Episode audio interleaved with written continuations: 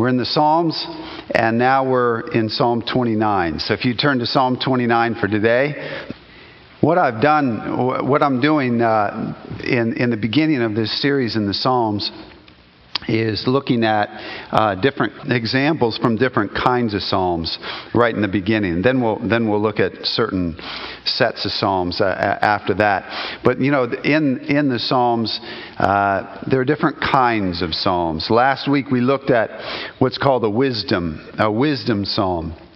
That was Psalm 1. This week, we're looking at a praise psalm in Psalm 29. So if you want to look there, and I'll read that for you. So 11 verses. Ascribe to the Lord, O heavenly beings. Ascribe to the Lord glory and strength. Ascribe to the Lord the glory due his name. Worship the Lord in the splendor of holiness. The voice of the Lord is over the waters. The God of glory thunders. The Lord over many waters. The voice of the Lord is powerful. The voice of the Lord is full of majesty.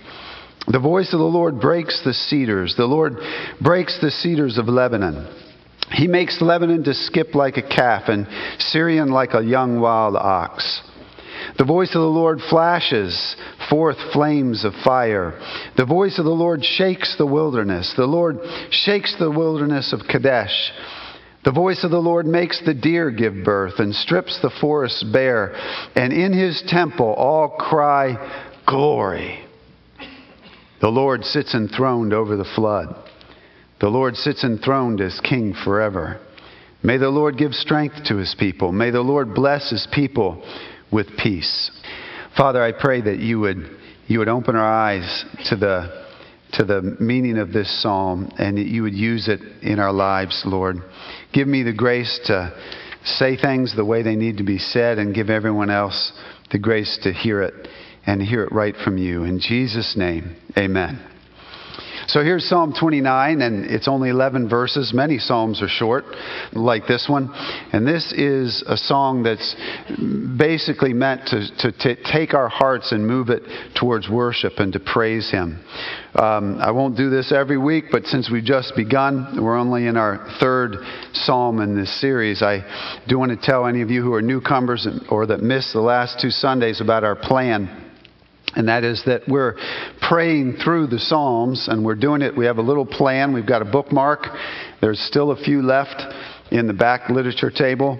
It's called Pray Five Psalms a Day, where we, we take the, uh, it, it shows you how to do it. It goes as off the date of the day. So, for example, today's the second. You pray through two Psalms in the morning, beginning with Psalm 2, because today's the second. Then you add 30, then it's Psalm 30, 32. I prayed through those two this morning. Midday, then you add 30, it's 60, Psalm 62, then 92 and 122 in the evening. And in that, uh, by doing that, you actually pray through all the Psalms every month. Pretty cool. Amen? And this last month that just finished, we actually got to tackle Psalm 119. That's the sticker, is Psalm 119. So on the 29th, we would, you would usually do that on the 29th, but we don't do that. We just do one in the evening then. And you save Psalm 119, split it up into three parts, and do that on the 31st, months that have the 31st. We. Um, are doing this, and and um, uh, we also oh, and you know what's pretty cool is that we're um, we're running out of these. We made a thousand of these, and we're almost out. So if they, if we run out today, we've already ordered more. We're we're getting more made, and then then we've got these little books of Psalms. Uh, you're going to get tired of if you've been here the last two weeks. You're tired of me saying this, but it's about the last time I'm going to say it. But we keep running out of these and ordering them. So there, if you uh, ordered one last week, they're back there at the kiosk after the after this service. You don't need one of these. You've got the Psalms in your Bible. You just need just need this to remind you what to pray through. But on the other hand, it's kind of cool and uh, gives you something else to carry around all day. It's it's interesting. Um, I said that I'd like to give a few um, tips about how to pray because the whole point of all this is that now, th- through the rest of the year, we're going to pray through the Psalms every day, five Psalms a day. And, um, and this is meant for this to be the fuel for us to pray. But um, uh, we need to be coached a little bit on how to do that. This isn't necessarily natural. So today I have coaching tip number three. If you don't, if you didn't pick up what number one and two were, just go to the website and watch the last two sermons. I, I get it from this psalm. Look at Psalm 29. It says, Ascribe to the Lord, O heavenly beings. Ascribe to the Lord glory and strength. Ascribe to the Lord the glory due his name. Worship the Lord in the splendor of holiness. Here, the psalmist is telling the heavenly beings, and we'll talk about who that is later, telling them what to do. And he's saying, Ascribe to the Lord glory. Say, say to God, You are the God of glory. You have glory. Here's tip number three. When one of the Psalms is telling us, or telling the angels or telling nature, telling people what to do, then when you're praying through the psalm, you do that. So when it's when the psalm is telling you you or someone else to do something, do it. Amen. In your praying, then you do that. When it's saying ascribe to the Lord glory and strength, when I'm praying through this psalm, which was just the other day on the 29th, then I say, Well, Lord, I do say that you are the God of glory. And I'm just telling him that. I'm, I'm bouncing off that passage. You are the God of glory. You are a glorious God. And I'm just telling him that. That's what to ascribe means. To ascribe means that you're saying this belongs to so and so. And I'm saying to you, Lord, that glory belongs to you. Amen? So that I'm, I'm doing that. Last, um, I want to tell you a little bit about my week. And I do this not to make this, it's not about me, but it's, it's my example. And actually, that's what happens in the Psalms, right? The psalmist talks about his, his life and struggles, but he's, he's teaching the rest of us as he does it. Um, last Monday and Tuesday, I was a little bit down emotionally. Um, the weekend before was a, a, powerful weekend. I think God, God really met us. The, many people came to the the, to the prayer summit, and God really met with us there. And then Sunday was a particularly, um, it was a, a meaningful day where God, God just worked in me and helped me with the sermon. And and it was the last day of the last trimester of the Aldi the discipleship institute. So in our class that I was teaching we had a good time. I mean I was in tears. People in the class were in tears. It was a all I can say is it was a powerful day. It was a powerful weekend. And Monday, then Monday came. But actually, it started as soon as I went home on Sunday. As soon as I went home after church, there was just like a cloud just fell on me. I hope, I hope you pray for your pastor because I need it. And um, I don't want to make too much of this. I'm no more important than anybody else. As someone said, pastors aren't any more important than anybody else, but they have a bigger target on their back. And so this cloud just fell on me. And I struggled with it all Monday, just trying to come back up and then Tuesday and I told my wife at one point I said I feel like I'm just like right on the edge of falling into depression. I'm just like I went from here to there just so fast. And I could see it happening, but I was just trying to get out of it. And then Tuesday was the 28th, right? You remember that? So I'm praying through the Psalms. Well, in the evening, in the evening, it got to Psalm 118. Turn there. Look at Psalm 118.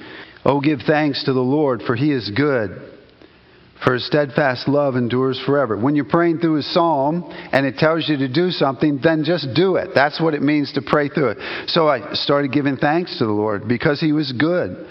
And I started that evening, I was just thanking the Lord because his steadfast love does endure forever. Let Israel say, it says in verse 2, his steadfast love endures forever. Let the house of Aaron say, his steadfast love endures forever.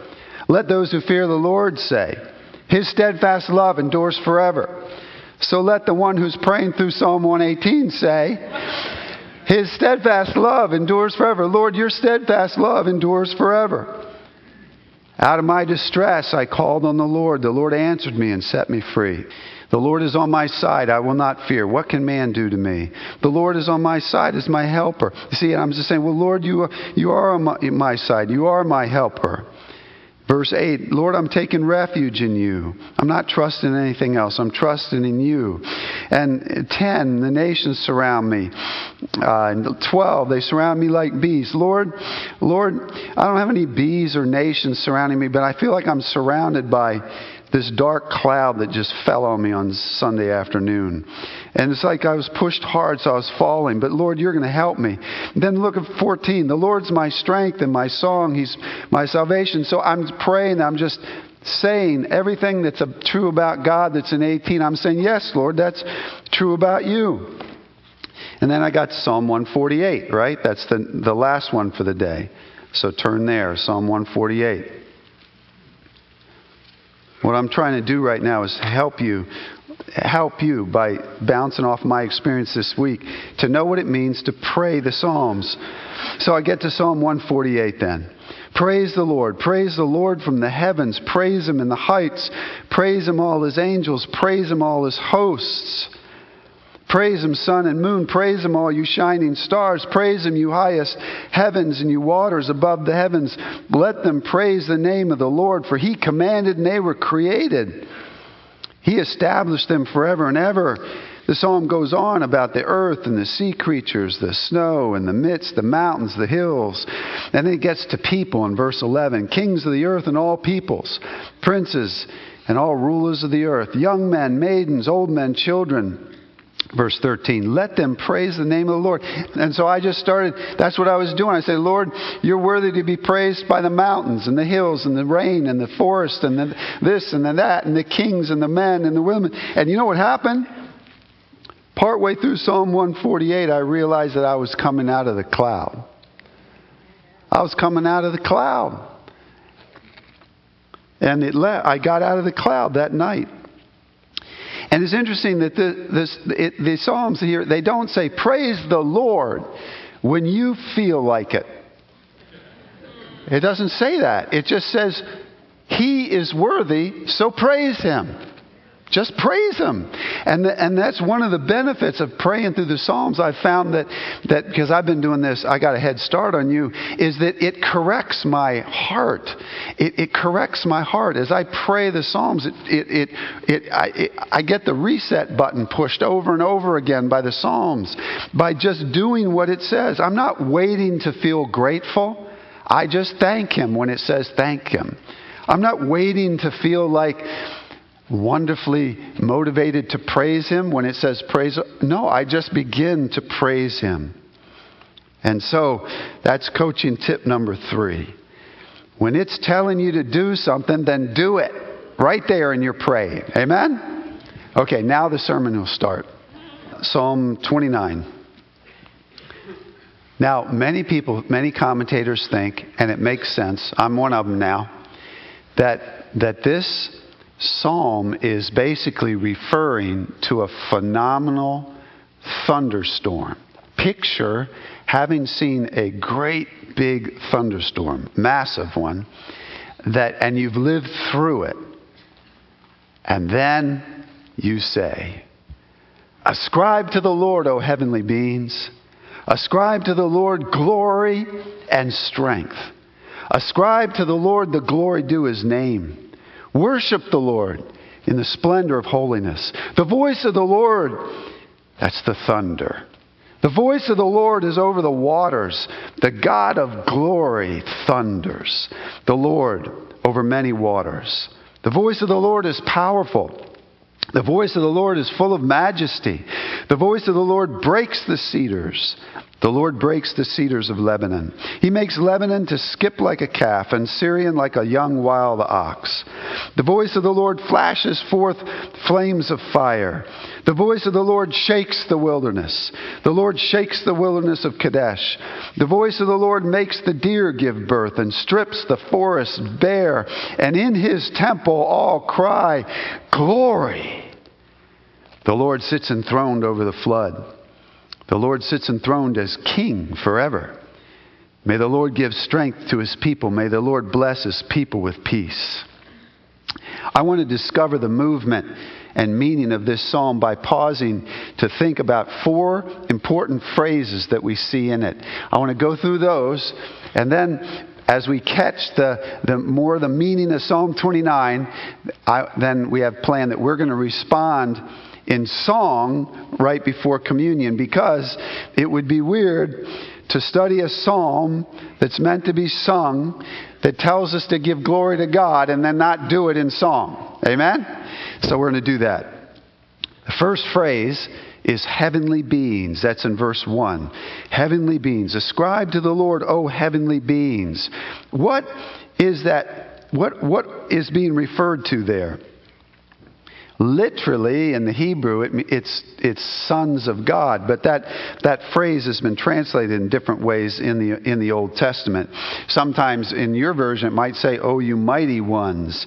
Um, uh, some people think that it refers not just to beings in the unseen realm, like the angels, but it could also be mighty people. But it's talking, I believe, about heavenly beings. Um, but there are, there are good angels, but there is also demons. It's very interesting. So some people think, is this being uh, saying, hey, you pagan gods, you need to ascribe glory to the real God? In other words, is that what's being said? It's interesting because the region of the sea, so you remember this is written in Israel, there along the Mediterranean, the Mediterranean is right there. And the Canaanites lived there for, uh, uh, before the Israelites came in, and their gods and their beliefs were all over the place yet. They were known. The sea was considered by the Canaanites to be the battleground between the God of the sea and of chaos and the God of fertility and the thunderstorms. So they had thunderstorms. Uh, there was one God for that, one for the sea. And the mountains that were named in Psalm 29 are up in the north of Israel, in Lebanon, actually. It could be that they were mentioned because the Canaanite believed that those mountains were where the gods lived. And so the God of Israel was showing little respect by shaking the mountains, for the gods that is, by shaking the mountains and felling the trees in the place where supposedly these pagan gods lived. He's greater than the deities. And if you see in Psalm, what you've seen it in Psalm 29, 18 times it says the Lord. I'm not going to read it all over again. There's 11 verses, 18 times. It's saying the Lord, the Lord this, the Lord that, the Lord this. He is being proclaimed as the God of all and over all. The thunderstorm that's come through here and, and that's motivated this, the poet begins to respond to this massive thunderstorm. The thunderstorm isn't God, but it reminds us of God's power. God's glory is demonstrated in nature. And we see that He's in control of it all. He's not contained by it, but He's sovereign over it. He's not defined by it, but he's creating it. Where the pagans saw mul- multiple gods, the psalmist declares that there's one God over it all. Amen? And yet, verse 2 says, Ascribe to the Lord the glory due his name, worship the Lord in the splendor of holiness. That makes me think, no, they're not, the psalmist is not addressing evil spirits. There's no splendor of holiness there. The psalmist is talking to the angels, the good angels. And he's saying to the angels, ascribe to God the glory that he's, that he's worthy of. Now, this is very unusual because we're never told to talk to angels. We're never directed to do that. Matter of fact, the scripture's clear that in terms of the unseen realm, we take no initiative to, to reach in there at all. So it seems out of character. But I see it this way that this language is partly poetic because he's, he's, he's writing this song of praise to God, but it's directed to the angels not in the sense that we're expecting a response. We're not inviting a conversation. It's just another way of exalting God.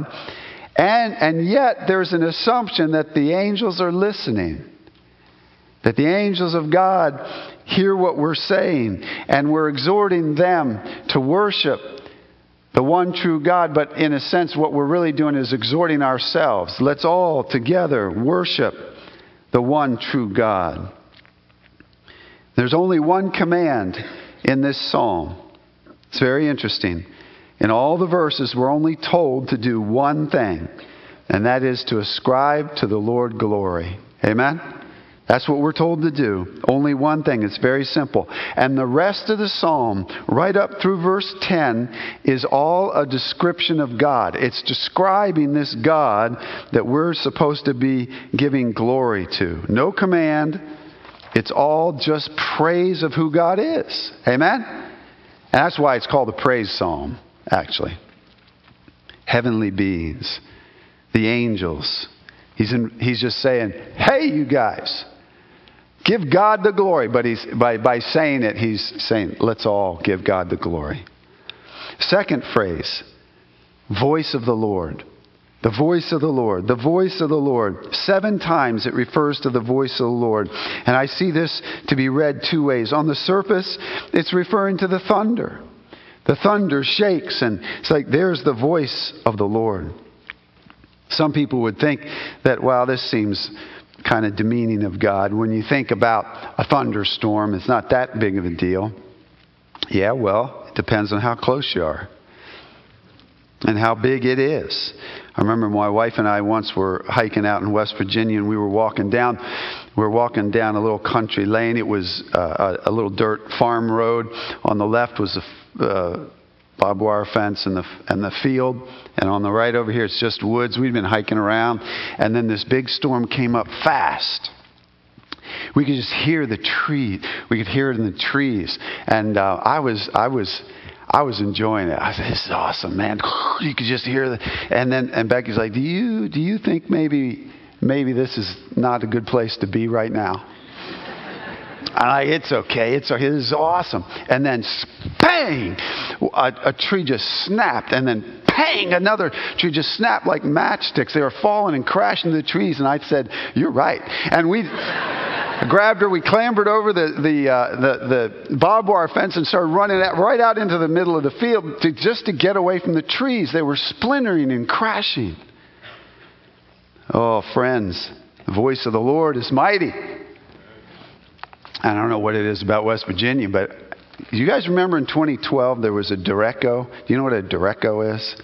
Um, you know what a tornado is? You know what a hurricane is?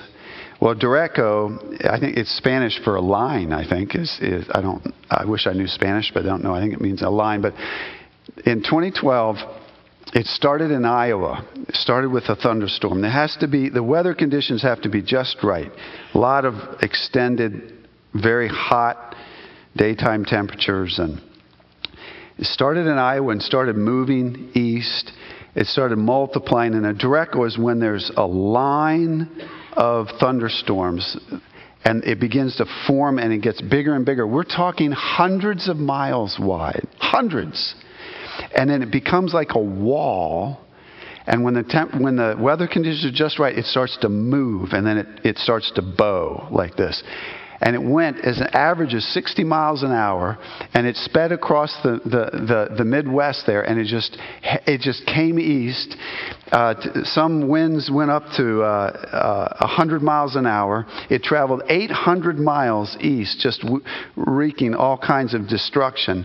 And it just went unimpeded until it hit the western mountains of West Virginia. That was the first thing to get its way. And it just came and slammed in there. Guess where my wife and I were? We were in this little hollow in West Virginia visiting some friends.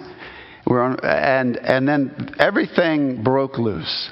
We didn't know what was going on. We didn't know, we didn't know anything. Nothing. We didn't know anything. We didn't listen to the radio or anything like that. We didn't. Bang! We didn't know. What, we didn't know it was tornado. What was going on? Trees falling. It was unbelievable. It was unbelievable. It took us hours to go just a few miles after that. I mean, trees were over the roads. Millions of people were out of uh, electricity. Um, it, kind of it abated by the time it got out here because we took it for you. We took it. We took one for the team. Twenty-eight people were killed. Um, it's a massive, massive thunderstorm. And I almost think that that's what the psalmist saw.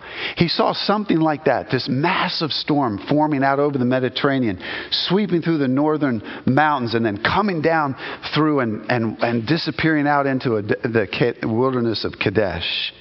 And he was so, so taken up by this. The voice of the Lord speaks. The French philosopher Volney, he lived in the late 1700s, mocked God. He wasn't sure there was a God. He wasn't sure there was anything even as a human soul. He doubted that God existed, but he was caught in a massive storm. And the historians say he got on his knees and cried out to God to save him. Yeah, you're in a storm, a real storm. You start thinking about God. And, and it reflects the, the awesome power of God, and, and He speaks. But beneath, so on the surface, when it's talking about the voice of the Lord, we, we, we think about that thunder and the power and the authority and the, the might of it. But beneath the surface, we remember another time when, about God speaking and about thunder, is when he was revealing himself to Moses and the people of Israel on Mount Sinai. And in Exodus 19, I'll read just a part. It says, Then Moses brought the people out of the camp to meet God, and they took their stand at the foot of the mountain. Now, Mount Sinai was wrapped in smoke because the Lord had descended on it in fire. The smoke of it went up like the smoke of a kiln, and the whole mountain trembled greatly. And as the sound of the trumpet grew louder and louder, Moses spoke, and God answered him in thunder. The voice of the Lord is mighty.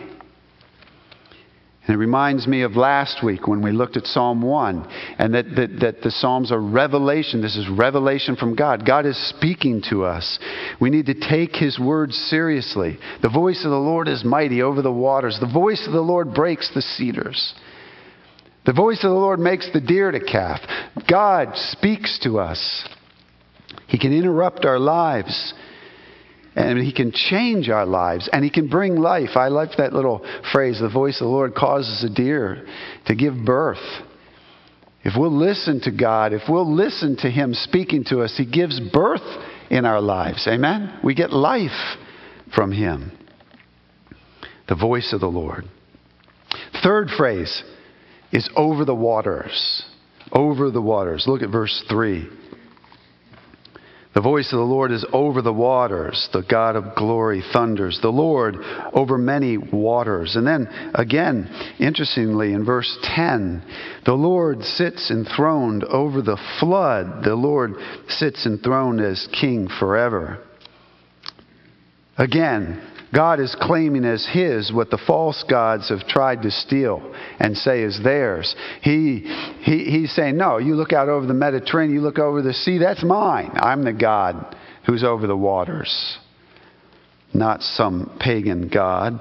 But there's something else here, and it shows up there in verse 10 with that word flood. That word flood is found only right here and then about a dozen times in the book of Genesis when it's referring to Noah's flood. So it's, it's easy for me to, to think that there in verse 10, he, uh, in, um, uh, in verse, whoop, yeah, okay, sorry. In verse 10, when, he, when he's talking about the flood, he's, he's hearkening back to Genesis where God flooded the earth in judgment.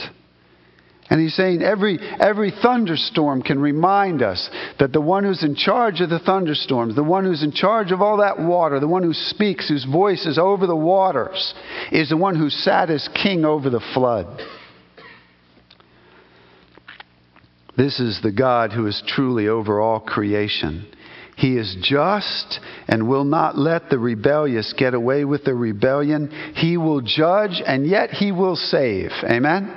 He will reach down and those who get into the ark of safety will be saved. In his love, he saves. There is, but this is saying there is no being greater than God. And all of the power and the awe of nature is because of him and him alone. Amen? And then one last phrase, one last phrase. It's the phrase, in his temple. That's in verse 9.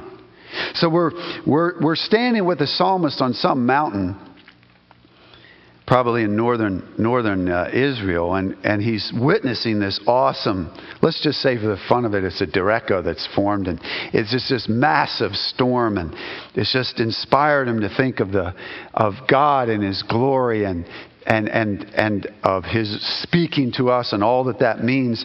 So he's on this mountain, and He's just saying, Oh, angels, give him glory because that's what he deserves. Look at this. The voice of the Lord is this and this and this. Then he gets to verse 9. The voice of the Lord makes the deer give birth, strips the forest bare, and in his temple, I'm thinking, wait, where'd that come from? You're not in the temple. You're out on the mountain in northern Israel. What do you mean, temple? What, what's the switch here? And this is where it gets really exciting. Yes, the thunderstorm, the massive storm, was the seed that caused this psalm to, to come to be. But this psalm is used in worship. Amen? We're not always in a thunderstorm. When we're reading this, we're somewhere else. And the people um, of God who would be using this in the past in this, this psalm would be at or near the temple.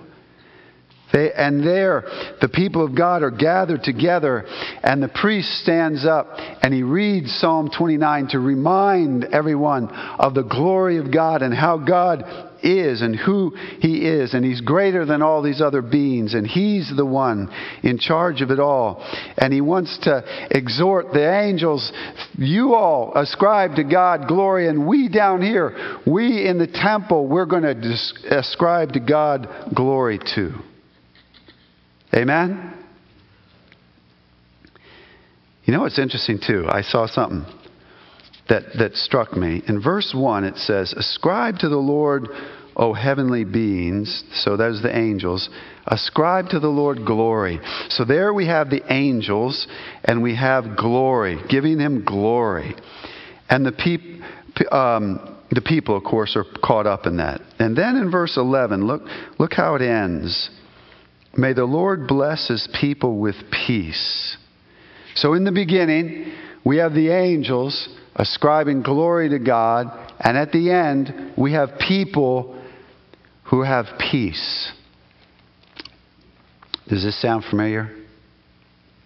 Anything come to mind? Luke chapter 2, verse 14. The shepherds are watching their fields. And all of a sudden, there's an angel there. And he gives a message to the shepherds. And then it says, Glory to God in the highest. And on earth, what? Peace. For those, uh, peace among those with whom he is pleased. And of course, we know that, that the, the message that preceded that was that they were telling them about Jesus Christ. The Christ has come. For unto you this day, unto you is born this day in the city of David a Savior who is Christ the Lord. And so in Jesus Christ, you see, after pointing to Christ, they, the angels proclaimed glory and peace. And that's what's happening in Psalm 29. And for you in your life, after trusting in Jesus Christ, you can have peace and you can give glory to God who deserves it. Amen? Amen. I want to come back here now and think, just in closing. Imagine, imagine there in the, in the old days, there in the temple. So God's people have gathered together. That's us right here. We're gathered together here. And a priest of God's people begins this psalm by calling upon the angels in heaven to ascribe to the Lord glory. And then, as you go through the psalm, it, it gives a, this is why God is worthy of glory. Here's the glory, here's the glory, here's the glory. And at the end, it says, In the temple, all cry glory. Who's that? It's us and the angels. Have you ever thought about that when we worship God, we're joining our, our voices with the heavens, with the angels, whatever angels are watching us right now, we can say, hey, hey, ascribe to the Lord glory. And now we're in his temple. We're going to all give him glory. Amen? Would you like to do that right now? Let's do this. Let's ascribe to the Lord glory and strength. Ascribe to him the glory due his name. Amen? And let's all say, Glory, glory.